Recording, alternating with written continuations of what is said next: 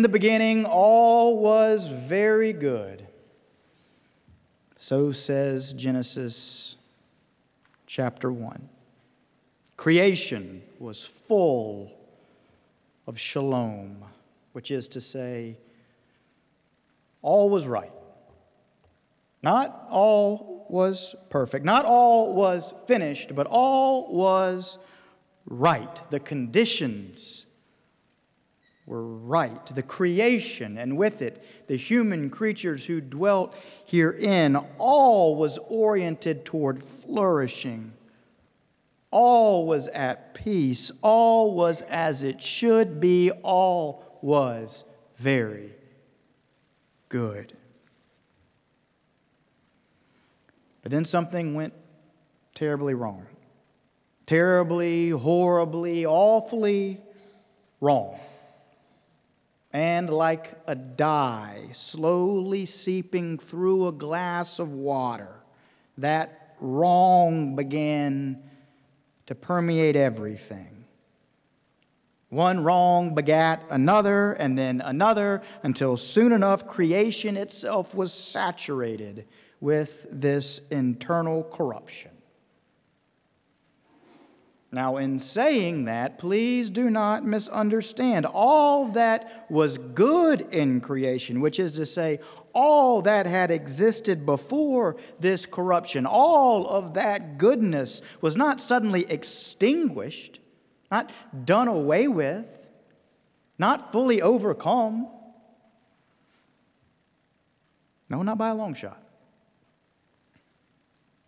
But all of it was now riddled with a malady of sorts, with a contagion, with a kind of curse, if you will, to use the language of Genesis.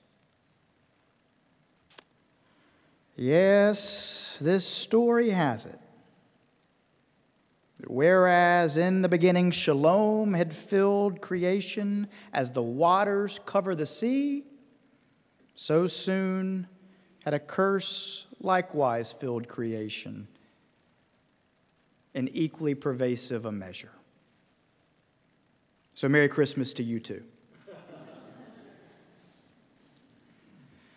Now, I open this morning with a reminder of the creation story because on this second Sunday of Advent, I think it is important that we be reminded of how vital that story is for us as Christians, and what's more, how vital story itself is for us as human beings. For quite simply put, we cannot understand ourselves, nor can we understand anything for that matter, without the context of a story.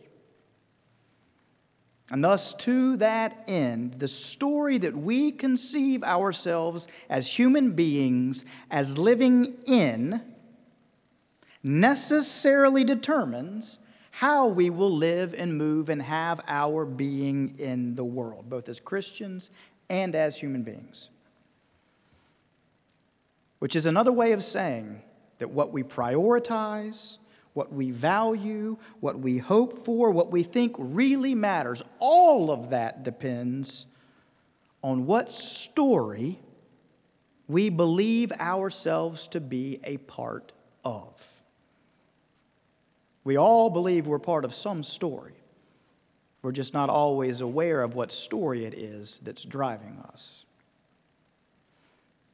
And so, Advent which this time each year marks the beginning of a new liturgical year for the Christian church. Advent, then, is the season that invites us anew as people of faith back into the hope and the peace and the wonder of the Christmas and Christian story. And the great wonder of Advent is this that it begins the story at the story's end, not at its beginning. It begins the story at the story's end.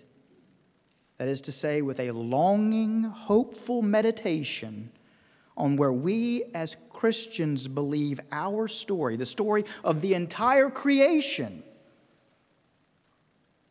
the story of where we believe it all to be headed. So, yes, our story tells us all was very good in the beginning. And yes, our story tells us all soon enough fell apart. But yes, so too our story tells us will all be restored once more in the coming kingdom of God. That we believe as Christians is a coming reality. And thus, it is only after we reflect on and reconfess our belief in this only after we've been reminded of and have recommitted ourselves to that which we are waiting and hoping for. It's only after this that Advent finally turns its attention back to Christmas and to the beginning of things. That in the beginning was the Word, and the Word was with God, and that the Word was God. It begins at the end the beginning.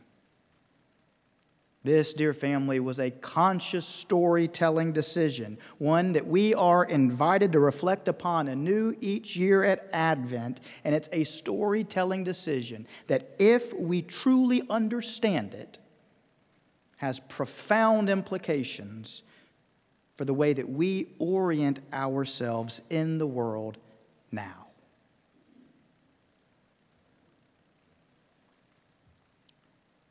The poet T.S. Eliot famously writes In my end is my beginning.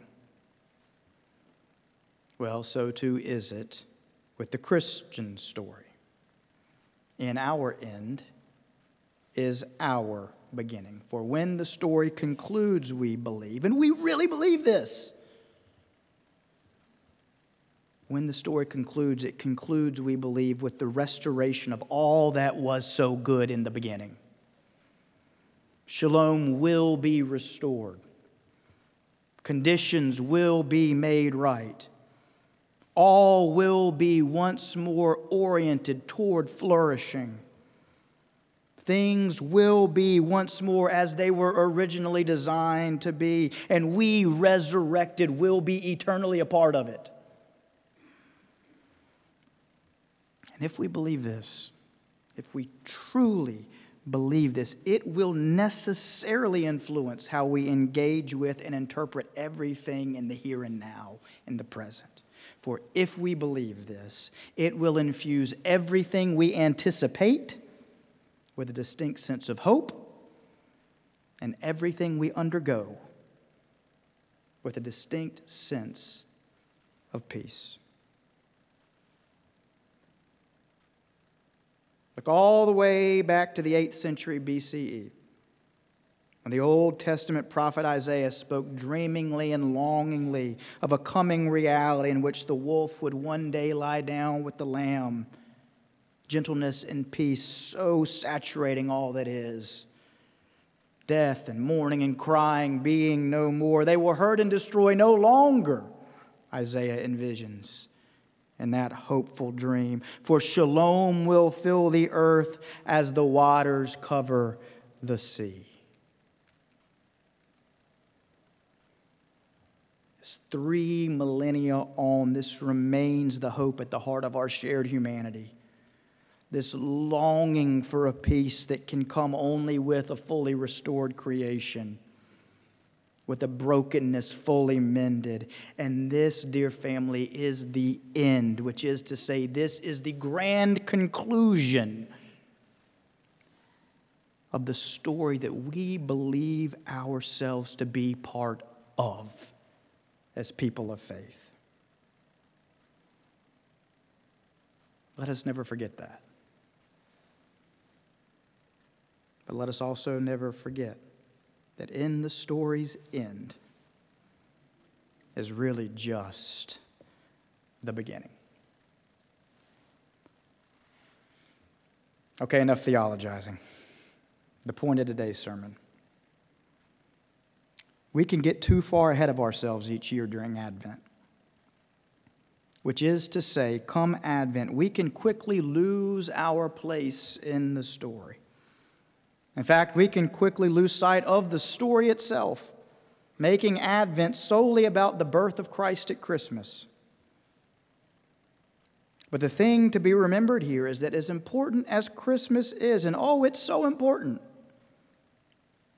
But as important as Christmas is, Christmas is not the point of the Advent season.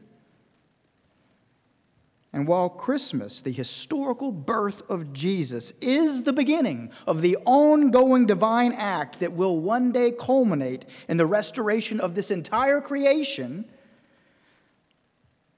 Christmas is also but the beginning of that divine act, not the end, and certainly not the entirety. And in our overly commercialized culture, we can quickly forget that. We can quickly reduce Advent to Christmas, and then reduce Christmas to the commercial, and then lose sight of the grand restoration that Christ's birth at Christmas merely points us toward. It's just the beginning. And oh, what a glorious end it points us toward. So, all that to say, we will get to Christmas. We will get to the incarnation. We will get to why Christ's birth is so singularly significant in the grand narrative of which we are all a part. But for today, for this second Sunday of Advent, we will simply leave off here with the reminder that we are right now in the middle of a story. And that according to that story, all that was so very good in the beginning will be very good once more. And that whereas shalom filled the entire creation before, so too will it fill creation again. As far as Isaiah says, as the waters cover the sea, so far as the hymn has it, as the curse is found. That is our story as people of faith.